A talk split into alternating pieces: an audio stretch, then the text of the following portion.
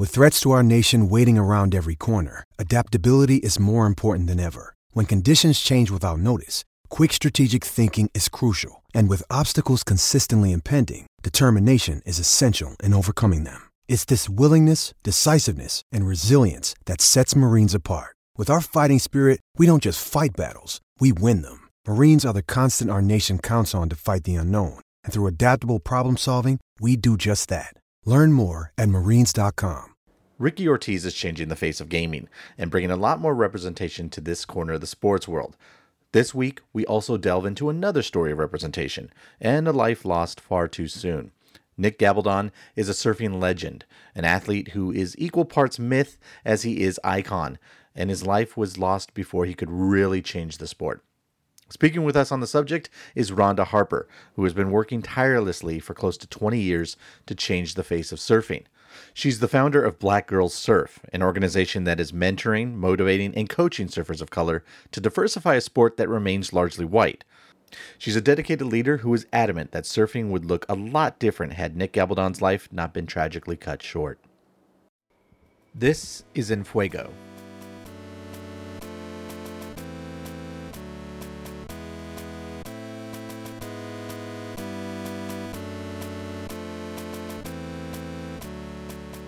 Every mall and pizza spot had them in the 80s and 90s. If you had some quarters and a few minutes, you could pass the time on some iconic titles at that one place time forgot. I'm, of course, talking about the arcade. And for a couple of decades, we could pick our poison. You could slide on over to the X Men cabinet and see if there was an opening to get your Berserker Barrage on, or maybe you were more into NBA Jam, seeing just how far you could take Alonzo Mourning and Larry Johnson against would be competitors. For Ricki Ortiz, the arcade was paradise and Street Fighter soon became her throne.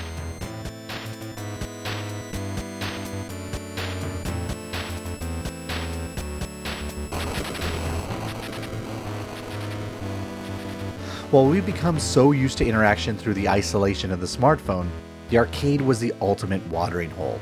A place where you could meet friends, chill out, and for someone like Ortiz, dominate with one unrelenting Chun Li combo after another.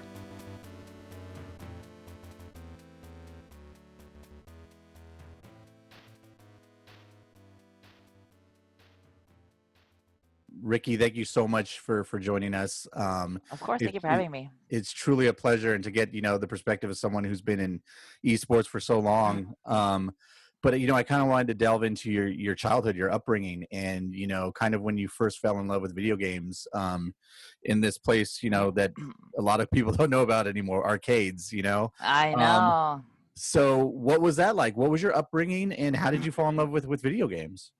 Um, my upbringing has always been um, I've always been involved with video games um, um, here and there as a child because when I was younger, uh, my parents worked extremely frequently. So I was pretty much raised by my grandparents. And my older cousin, Sonny, he is uh, pretty much like a, like a brother to me. Um, he used to always play Atari and Nintendo. So I always I always used to watch him play at the time we were both young. He was he was about four years older than me. Um, but we're as you know, kids. He would he he would he wouldn't share with me, and he would just be greedy with the video game. And there would even be times where like the Nintendo wouldn't work, and you had to would have to put pressure on the cartridge, so he'd make me like hold the cartridge down while he'd play. But I still got the experience of hanging out with my cousin and still watching him play. And when my parents would come pick me up in the evening time, my before um, before we'd go home, my father would spend some bonding time with my cousin and take him to the arcade. And at the time, I was like around four or five, and um, my dad at the time thought I was, or my parents thought I was too young to go with them. So my my parents would always say, "Oh, um, your father's gonna take your your older cousin to dent to the dentist. They're gonna go to the dentist because um, he has to get some like cavities filled or whatever." And that was definitely afraid of the dentist when I was a little kid. So I was like, oh heck no, I don't want to go to no dentist. No, forget that. So they would go to the arcade for a couple hours, bond, play some video games, and come back home. And then I would just spend time with my grandmother, my grandfather, and my mother, and um, we would just go home after that. And um, so, um, fast forward like a year or two later, my dad actually invited me to go with him with him and my cousin to go play video games at the arcade. and it was a completely new experience for me. Had no idea what I was getting myself into and um, it just so happened that they would play Street Fighter 2 together all the time. And um, I think that's what sparked my love of playing Street Fighter right there is just just watching them play and being so fond of my cousin at the time and trying to be kind of like him that I just want to like mimic and imitate how kids do. So I want to instantly play fighting games and play Street Fighter. So I play Street Fighter with them, play casually. Initially, when I played, I picked Blanka and Dhalsim, the two oddball characters, but eventually Chun Li grew on me the most. So I stuck with Chun Li and that's basically kind of how I did my my initial foray into video games. And we we we would have that little ritual pretty much every day, Monday through Sunday, for at least two hours. We'd go to the arcade. My dad would give me five dollars worth of tokens, and I'd go to play a bunch of fighting games, and mainly Street Fighter, and get my butt kicked as a little kid, mashing buttons pretty much. And pretty much as time went on, like we started doing that up until my early teens, and then my father got older kind of lost interest in fighting games and kind of lost interest interest in games in general except he used to like playing puzzle games so he'd play puzzle games at home on the playstation. But i I was pretty much in it like knee deep. I like love fighting games at this at this point. I love competition. I love competing. I love playing. It was so fun to me. I just love the drive and the thrill of it. And I had met so many friends at the arcade, so I feel like it was like a second home to me. So I continued to play as they kind of trailed off into basically my my my father was obviously already an adult, but my cousin my cousin was turning into an adult. He had a steady girlfriend at the time, living with her. He kind of like lost interest in it, but I kind of kept on with it as a child and into my teens and still still to this day. It has to be hard to make the move to competitive gaming. Somewhere along the line, self doubt has to creep in. Then again, it becomes evident just how good you are when hours pass and you haven't yet relinquished the controls. Crowds begin to gather, and it's apparent that you do have some skill at this video game stuff. Well, that's fantastic. And at what point, you know, I want to talk about the arcade community versus the online community and the similarities and things like that. But first, you know, when did it stop being button mashing? When was that aha moment of you saying, "Oh, I'm actually pretty good at this"? I would say for me, the aha moment came when I was about, I would say like 11 or 12. That's when I started getting noticed in the arcade, and when I and and frankly, like the most obvious thing for me personally was when I would stop losing, when I would just kind of stay on the cabinet for hours at a time and rack up these like crazy win streaks and people were watching and people would people would be like oh like this kid's like really good. You should watch this kid. This kid's like super good at fighting games. And then i started to realize hey like i'm pretty good at this. This is like really fun. But i never i never did dream of it really becoming into a profession or a reality back then. Like like that that that would that never really dawned on me. I just really would go and my go go and play and have fun but and, and knew it was a passion of mine but i never really thought it could turn into something like it is nowadays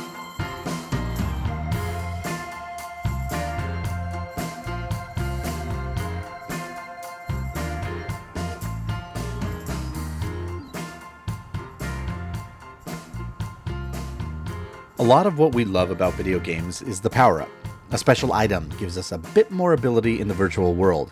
Well, think of nerfing as the opposite of that, only it's not overtly recognized in the game. Nerfing is a change to a respective game that downgrades a character's ability. In the case of Ricki Ortiz, she found that the newest iteration of Street Fighter had severely cut into the prowess of her beloved Chun Li, putting her at something of a crossroads explain to me, you know, 2016 or 2017, you had to deal with Chun Li being nerfed down to, you know, you had to kind of relook at your, your character. Talk a little bit about the particulars behind behind esports that some people might not get. That there's certain little specifics that in this sport that you have to deal with. Oh yeah, there. Uh, so even to, even like I would say, even to me, that's a new aspect of fighting game. That is that is very that is very that is a very new aspect to a fighting game because for me coming from the arcade scene i feel like that's where i got my my biggest competitive drive and i'll and i'll talk about that later. I got my most competitive drive from the arcade because i mean when you're in an arcade you want to stay in the cabinet as long as you can especially in a popular fighting game. You if you end up losing you have to wait in line forever again to play you know? So you kind of just want to you, you kind of want to kick everybody's butt so you can stay on there. But um I would say the the aspect of of nerfing and balance balance changes is, is extremely new. I feel like that was very common to esports pertaining to uh, like Dota and StarCraft. They would have updates and they would rebalance the game. But that only started that only came into the picture when um, Street Fighter Five came into play, and that was that that's kind of where you have to kind of have to rearrange your strategy in a, in a sense when you're playing a fighting game because you might be used to this this move set and these, these changes for a character but when the new year starts and the new season starts they kind of shift the balance of each character and they make some characters better and they make some characters worse. So it could it, it can be a toss up if a is still going to be as as viable as as they used to be. And it just so happened that Chun-Li in the version that I was playing the initial version of Street Fighter 5 she was the best character in the game I felt. Um, but and the the the following season they nerfed her like so bad that she wasn't really that viable and I have such a competitive nature from playing in the arcade as a young kid, and from playing competitions in the past where not having to deal with characters getting nerfed and balanced that I I kind of didn't believe that I would have to change my character. I kind of thought that I'd be able to persevere and pay, play the same character and get the same results. But in this particular game, you kind of have to go with the meta, and that's kind of what playing in the new age of fighting games taught me that you when you're playing you can't always stick to the same thing you kind of have to change your meta because in older games there was no updates you played the same fighting game for like 10 years with the same characters and you kind of just dealt with the changes and you kind of try to persevere over them. So a lot, a lot, of times people play, you would see people playing a lot of the same characters because they would only play the really good characters, which is like that now. You play the good characters, but the tiers it, it, it, they change, they fluctuate constantly. So you kind of mm-hmm. have to stay on top of your game and, and, and stay on top of your toes and be extremely sharp.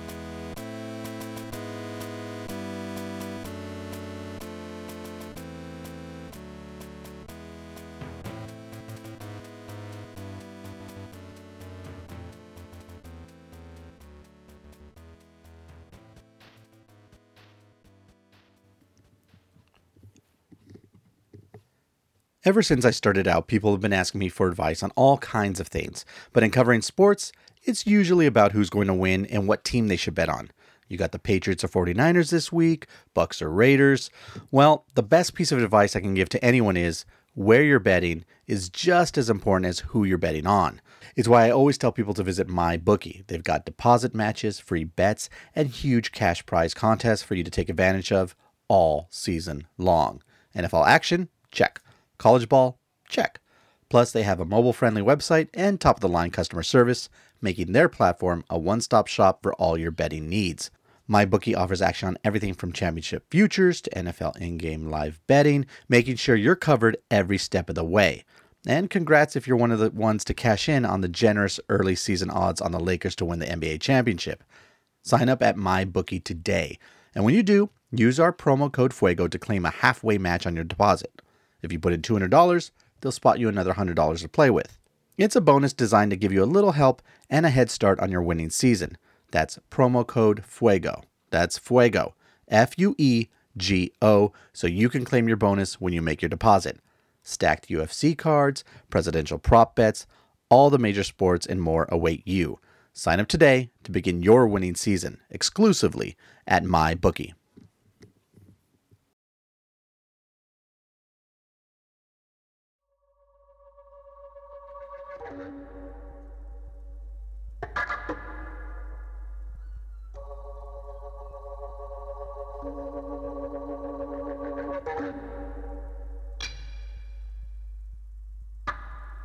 Her first taste of competition came at the age of 13. It didn't go quite the way she wanted to, and it wasn't on the game she was used to. Ricki quickly discovered that winning is the only successful outcome when playing video games. What has that evolution been like um, as a competitor? Um, what's the, what's the gaming community like now? Um, how has it evolved? Oh man, um, well back then I I had my first taste at um, competing in a competition when I was about 13 years old. Um, I used to play. I played all the fighting games they had at the arcade because I would, you know, I would get bored of one, so I would go try to learn another one and play a different one and play a different one. So I would kind of like move from game to game. and and at the time, they had a flyer at my arcade saying they're gonna have a tournament for a game called Tekken Tag. And I used to play that game. That was that was at the time that was a game that I had that was the most fond of. So I was like, oh crap! Like I've never enter the tournament. Uh, let me let me enter this when it comes when the time comes, and let me see like how good I do because I've never played and I seem to beat everybody here at the arcade. Maybe I'll, I could end up winning and I can win some extra cash or something, you know, or just you know, fill my oats or whatever.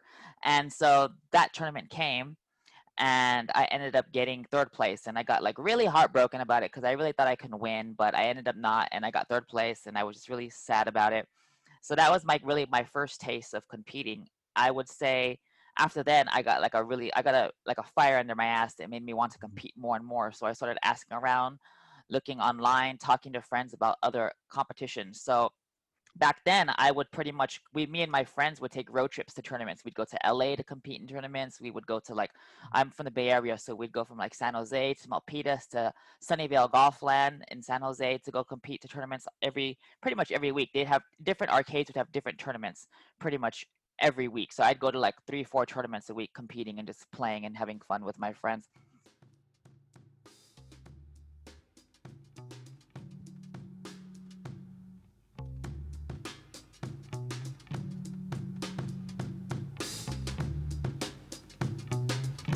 And it went from that Third place ignited her play.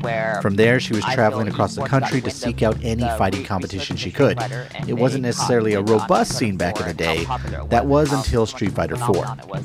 And I feel like at that time, it pretty much reignited the fighting game community because there was a short time in 2008 when the fighting game community was pretty much dying because Mhm. there was no new fighting games out really, and we were still playing the same old fighting games. And I think people were kind of just getting tired of that and wanted to move on for move, on from that until they finally released Street Fighter 4. And I feel like that kind of catapulted the scene into pretty much what it is now. I feel like what the scene is now, they have to thank Street Fighter 4 for that because the scene is much bigger and much more mainstream than what it used to be. Because, like I said, back then it was me just traveling to local events and driving to events to play, sometimes flying to events uh, maybe one, two times a year. But now it's it's huge to a point where it's like all over the internet and it's all over Twitch and you know there's hundreds thousands of people who watch competitions online and like there's massive prizes and now I travel all over the world to compete and play and it's much more it's much more hectic than when it used to be, but it's still extremely fun and I love doing it.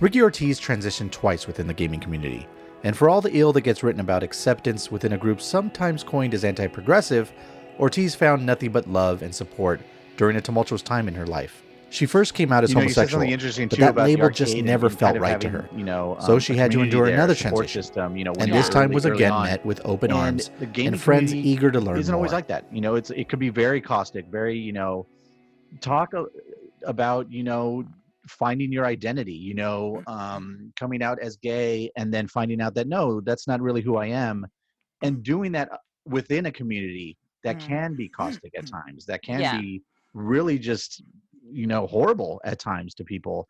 Um, what was that like? um initially initially yeah I, I just thought i was a, a, a gay a gay boy at the time um at the time no one really asked about it no one really talked about it. Um i was always kind of scared that someday somebody would ask me but no one really did early on. Um it all happened one day um i forgot what year it was but i want to say like around maybe like 2004 or 5 um uh me and my me and one of my really good friends at the time we used to always go to union city which is in the east bay in the bay area to go play um uh, video games with my with my one of my other friends. His name is peter and we would go to his house always to go and just practice and play that. we were like we were like the three musketeers basically at the time and we'd always compete with each other and play with each other. And we were driving there and my friend he kind of just flat out asked me he's like oh i just want to ask you i don't mean any disrespect but i just want to ask you if you're gay and I kind of paused and was shocked because I didn't. No one's ever asked me that, and I kind of didn't know how to reply to that. But I pretty much told him, yeah, like I'm gay. I don't really talk about it. It's nothing that really matters. I feel, and you know, I'm still the same person. He's like, oh yeah, like he kind of welcomed me with open arms and just kind of just he just wanted to know and to clear the air and just to get the elephant out of the room. And that was pretty much my first experience with coming out in the community and as with people basically who who had my back and um, i will say that ever since I came out as as a gay male and then I came out as trans, it was it was a very smooth transition for me. Not so much physically, but just like with the entire community and with all of my friends and everybody in the community. I feel it it was such a pleasant experience because it was also hard for me to come out as trans. I suffered with that for a while. I was I've always knew that at some point that I didn't feel right as being a gay male because I really already felt like I was that wasn't me to begin with. I just didn't know really any terms for it because back in the day you didn't really hear anything about trans people. And like I said in past interviews, like the only the only the only correlation I had with being trans was watching RuPaul on RuPaul's talk show back then. You know, I thought maybe well is that me? Like I I kind of really didn't know.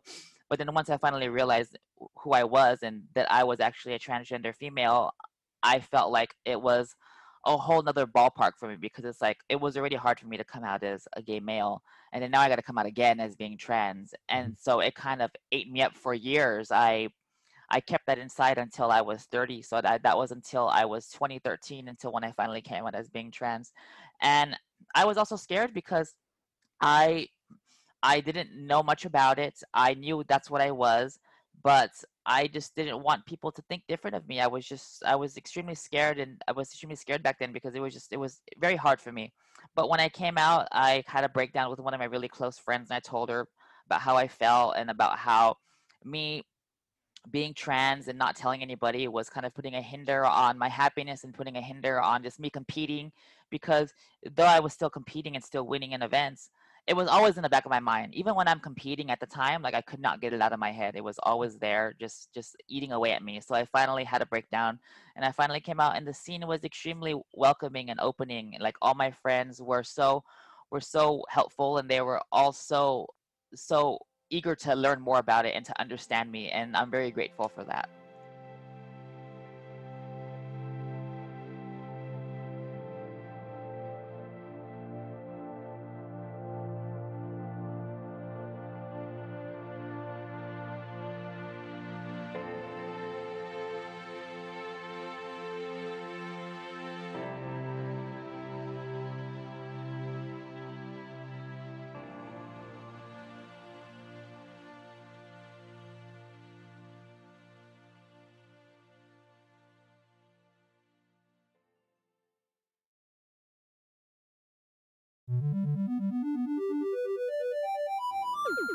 COVID fatigue is real. I feel it, you feel it, Ricki Ortiz feels it.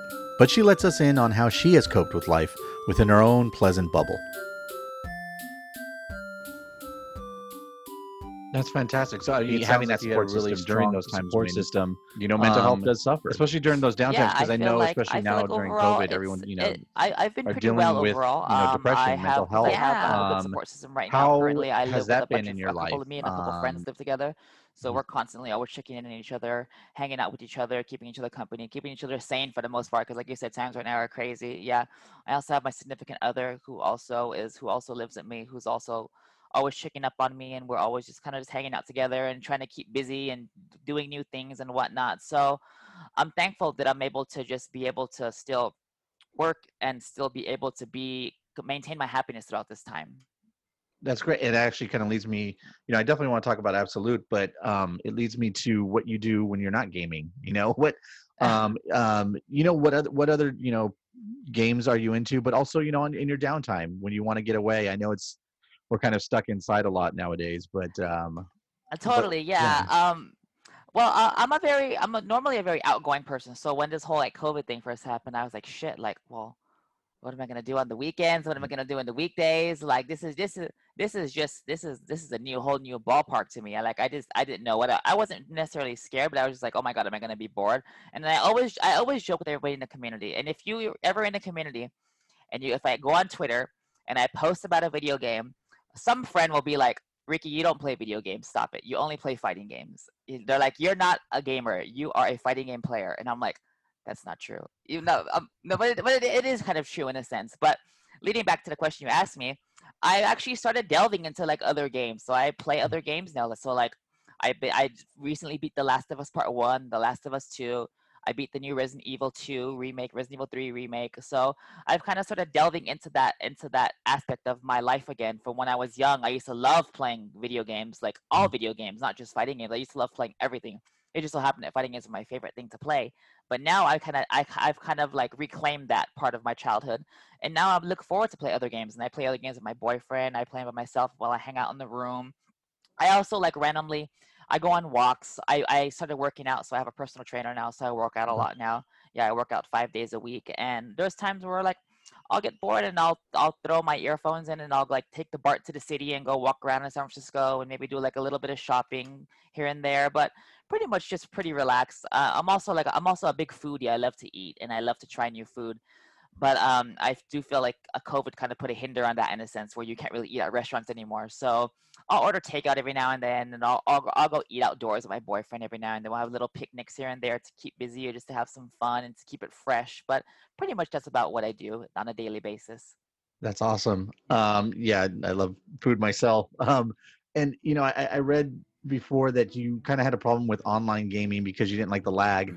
Have you had Yeah. to get over? Have you had to get over that recently? Because I mean, it's there's not a lot of. I don't know if a lot has started as far as um, LAN type of co- competition, um, or if it has, it has been full blown. Another downside to the pandemic is that streaming has become far more important in the realm of gaming, despite its difficulties in fighting games. The most minute details are magnified as the internet slows. The dreaded lag means gamers have to adjust and pivot during a time when a lot of LAN competitions just aren't feasible. There is so the way the way I transitioned early on was um initially like to keep busy. Initially, like I told you, I was kind of like I didn't know what to do initially, so I started actually started streaming early on. So I streamed for about three months, which I want to get back into. Had some had some personal issues that happened, so I had to had to stop for a little bit. But I had I ended up started streaming, and I was streaming all the fighting games like Street Fighter Five, Granblue Versus. I, and I started I I streamed Final Fantasy Seven when that came out. So I, I, I used to do that to to pass the time and to just to have some fun and interact with people, even though the people are not in real life. At least I get to interact with people online to have some kind of to keep my sanity in some way. But as for um, as for persevering when it comes to online play, it's extremely hard in fighting games, and especially for me per se, because I'm such a reactive player. And when there's no rollback on online, which Street Fighter Five and a, a lot of fighting games online don't have, it's extremely hard for me to compete because I can't read an opponent well when I can't react to them. So as of now, the there hasn't been much improvement with online online play for Street Fighter. So I've been playing mainly offline with my roommates and not so much online. Um, there's a, they have like they throw like local tournaments in certain regions. They have like they have tournaments in SoCal for online events. They have online events for in um in New York City. They have some in Texas for for their particular scene. But it's very rare that people that are not in that area enter because they don't they don't enter because they don't want to have like really bad internet connection or rollback. So yeah, and so the scene in a sense it's still stagnant when it comes to competition. Like they're still they're still having Capcom Cup um qualifiers, Mm. but um they've had so many hiccups with it lately and they've had so many issues and it's just like it's I feel like it's very hard for a scene as a whole to take it seriously just because the internet the internet connection for the game is just so bad. Like if you were to watch it online, like there's so many rollback incidences and there's so many disconnects and there's so many hiccups. It's just it's crazy right now. Every sports learning, you look at Uh, football, yeah, right, mhm. baseball, everything. Um, so we're I all really just kind of help. yeah. Yeah, I really do help that it like motivates um every fighting game developer to to work on a stable like internet connection or work on a stable connection network connection for their fighting game because I do feel like overall that is going to be the wave of fighting games for the future. I feel like it's a lot of it's going to be online, and we're not we're not going to have to travel as much, especially with with um with, with with the news of Riot creating a new fighting game that's supposed to come out eventually. I feel like that's going to probably start that process of fighting games being mainly online. I feel.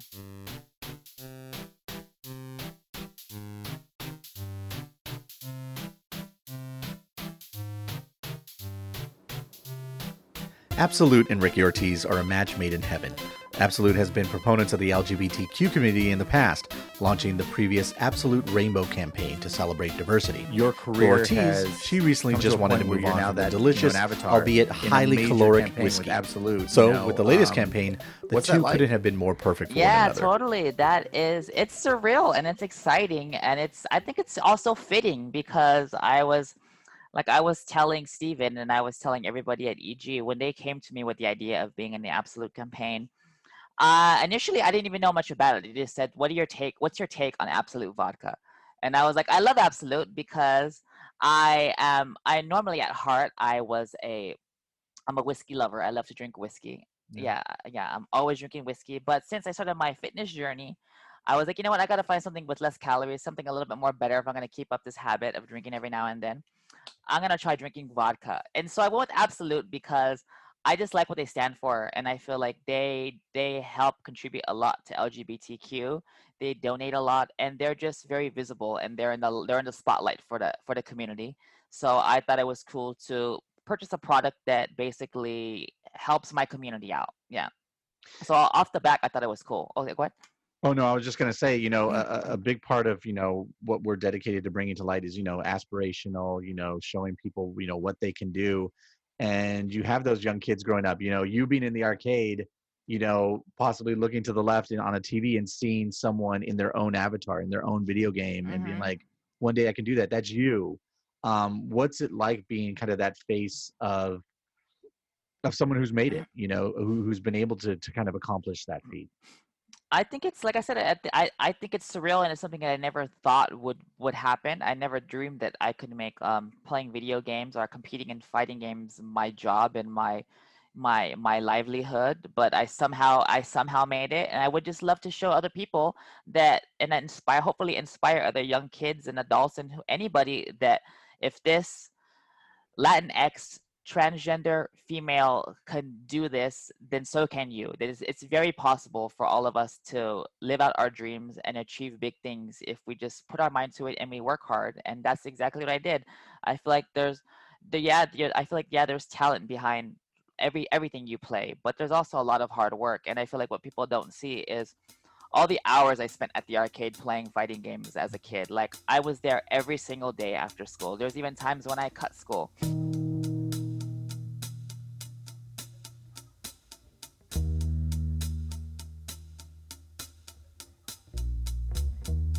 Arcades may largely be a thing of the past, but the gaming community has evolved into a multi billion dollar industry that is now, most importantly, an acceptable avenue for communities such as Latino households. Forget the notion of a traditional path, from high school to college to a paycheck. Ricki Ortiz and so many more are showing that you can make it with heart and unrelenting passion.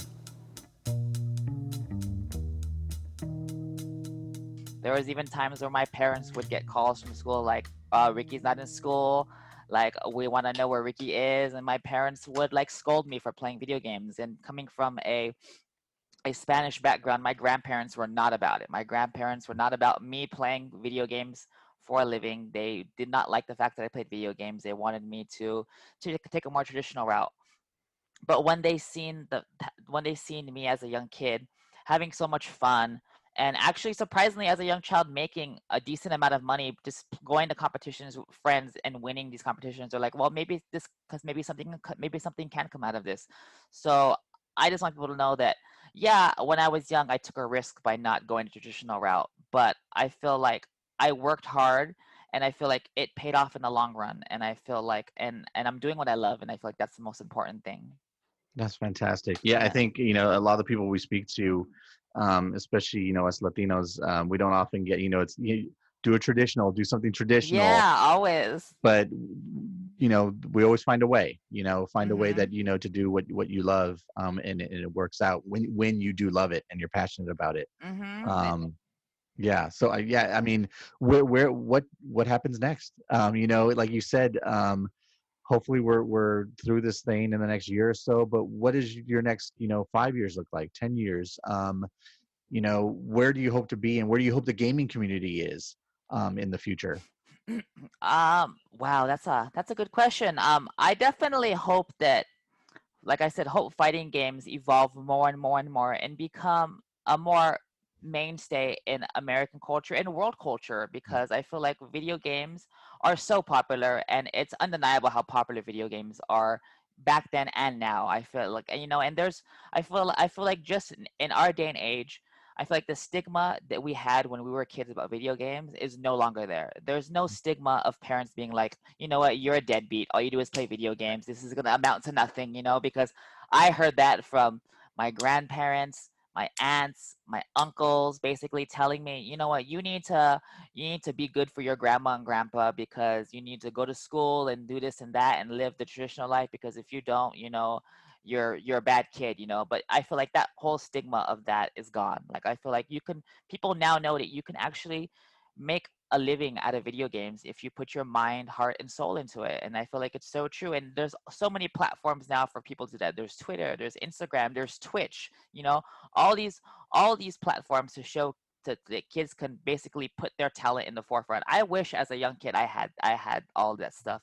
I don't have I didn't have any of that as a kid. I just had the arcade, which of course I would never take for granted. I loved being in the arcade and playing, and I wish that was still a thing. But I, I feel like going forward, I hope the community just continues to grow and it becomes stronger and it becomes just uh, like a mainstay in the mainstay in, in just in sports in general and that street fighter continue or fighting games continue to grow and become an extremely popular tier one like uh tier one sport in esports and where where kids can make you know, a, a living and if not more off of it.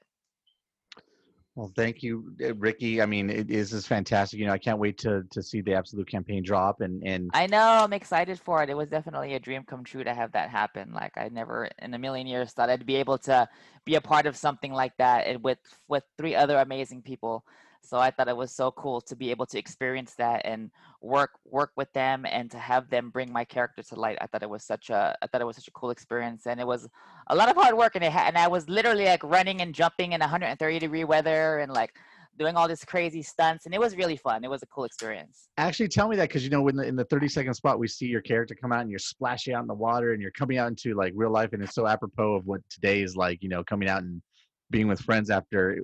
Uh, tell a little bit about that shoot. You, it was it was hot there. Where were you guys at? Where were you? Oh yeah, so we were in Lake Malibu, which is maybe like 20 minutes away from Malibu, and this was uh, this is about um, maybe like two months ago, and it was like in the dead of summer, mm-hmm. and it was an outdoor shoot, and basically it's basic. It was it's basically a story about people longing for connection and not so much online connection but a physical connection. So basically my story was i'm at home playing video games and i'm having fun but i'm longing for more. And that's when you see my character break through the screen because i'm breaking in basically breaking into reality where i'm going to meet friends basically yeah and basically they had me they had me run through this wind tunnel and pretend i'm jumping through glass and they had they had me like jump off this platform to try to pretend i'm jumping into water because we had stunt doubles help us with some things too but it was such a cool surreal experience that i never thought that i would ever be a part of and would never and would never do basically and i have a, a great sense of respect for actors and anybody else who does this because it's a lot of work it's it is hard work and it's like that 30 second clip that that literally took like like 24 hours literally because i was working i was working 12 hour days doing doing a bunch of like things and acting and doing jumps and stunts for them and it was really it was it was super cool and it was fun it might it might it might have been grueling and i was like miserable in the heat but I, I wouldn't take it back for anything. It was so cool. You're on, you were your own diehard, like you were Bruce Willis for a second there. Yeah. Like, awesome. yeah. the future of this industry is indeed bright. You can be the face of a global brand by simply plunking a couple of quarters in the machine and never stopping.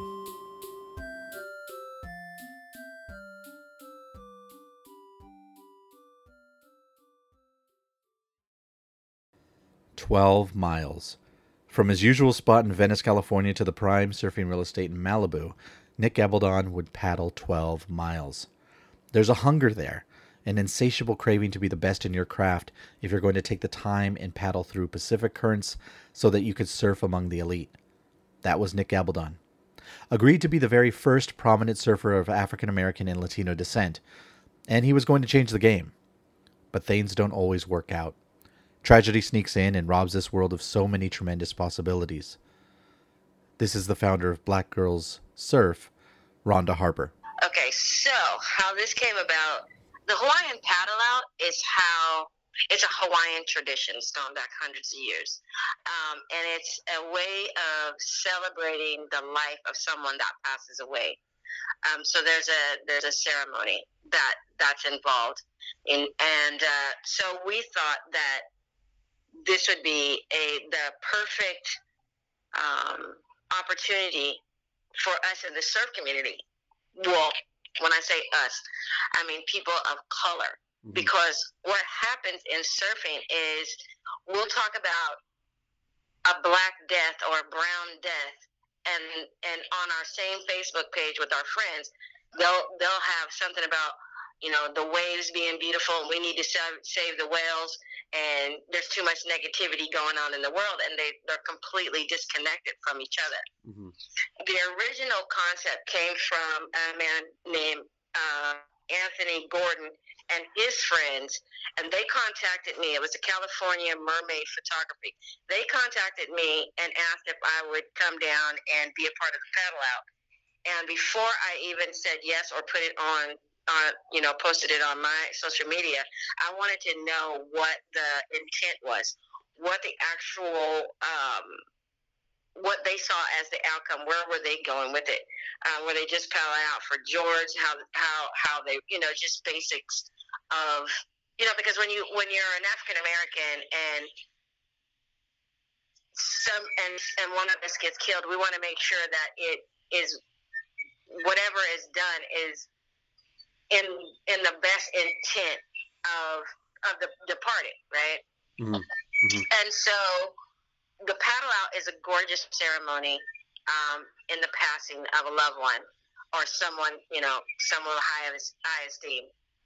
So I wanted to make sure that that intent was there and it was um, going to be passed on in, in a way that was respectful. And so I we I talked to Anthony. We decided that we were going to work together on this. So his original plan was he was going to have it at Tower 20 in Santa Monica um, on May 29th. I think that's what the date was originally set for.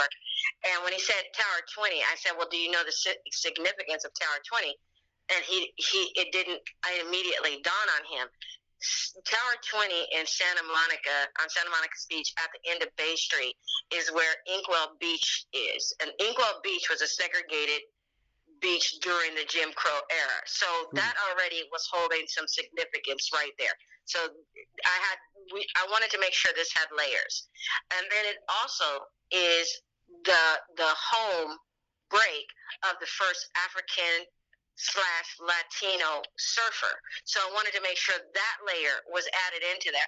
So the the actual paddle out that happened in Santa Monica uh, had more depth and more meaning to it, given the location, given the timing, um, because the fifth, which was the second Inkwell paddle out, was actually on the day that Nick died.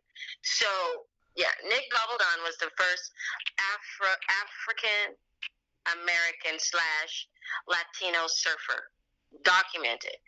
And I asked the city of Santa Monica to place in 2006. I asked the city of Santa Monica to place a plaque down at the location of that beach. So if you go down to Bay Street, at the end of Bay Street, um, right in front of the Casa del Mar Hotel, that is Inkwell Beach right there. There's a plaque right off to the left hand side. And if you look to the left hand side of that further, you'll see that they put artwork on the side of the bathroom. That's the, the original photo of the people who used to patronize that beach.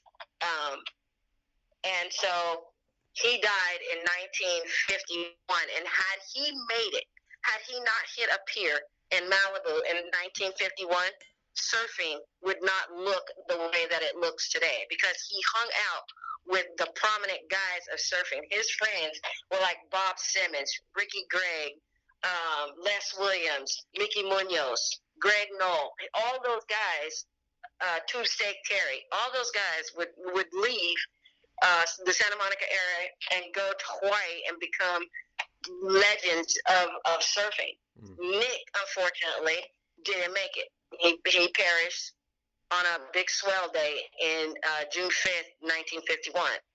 And so um, after that, the, the history was pretty much lost. Mhm. And then I ended up finding it again when I was doing research on, on uh, uh, surfers uh, in 2004. And so I, you know, once you, and especially if you're a reporter, once you once you see something like that, you want to do something about it. Mhm. Like, what do you do? You can't sit behind the, the laptop and just type all the time. Sometimes you're gonna have to like put your boots on the ground and actually do something about it. And that's exactly what I did. Instead of just writing about it, you go to the city, you get them to demarcate, and then you start the work of changing this culture of white domination um, so that you not only that you fit in, but the next couple of generations can fit in.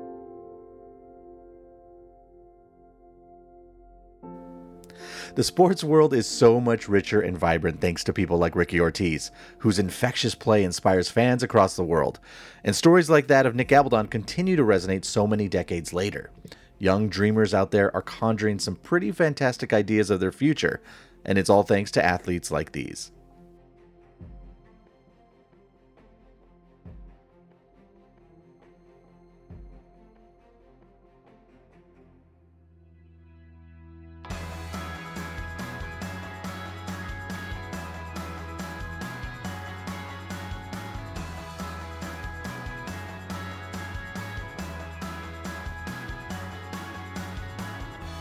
Fuego podcast is edited by Dylan Wren. I'm your host, Gabe Zaldivar. If you like the show, you can help support it in a tremendous way by liking, following, and subscribing across your favorite streaming services. Give a comment or a five star rating. With your support, you're helping give some of sports' greatest stories the spotlight they deserve. Next week, we do just that, pulling back the curtain on a rather uplifting sports story you might not know about.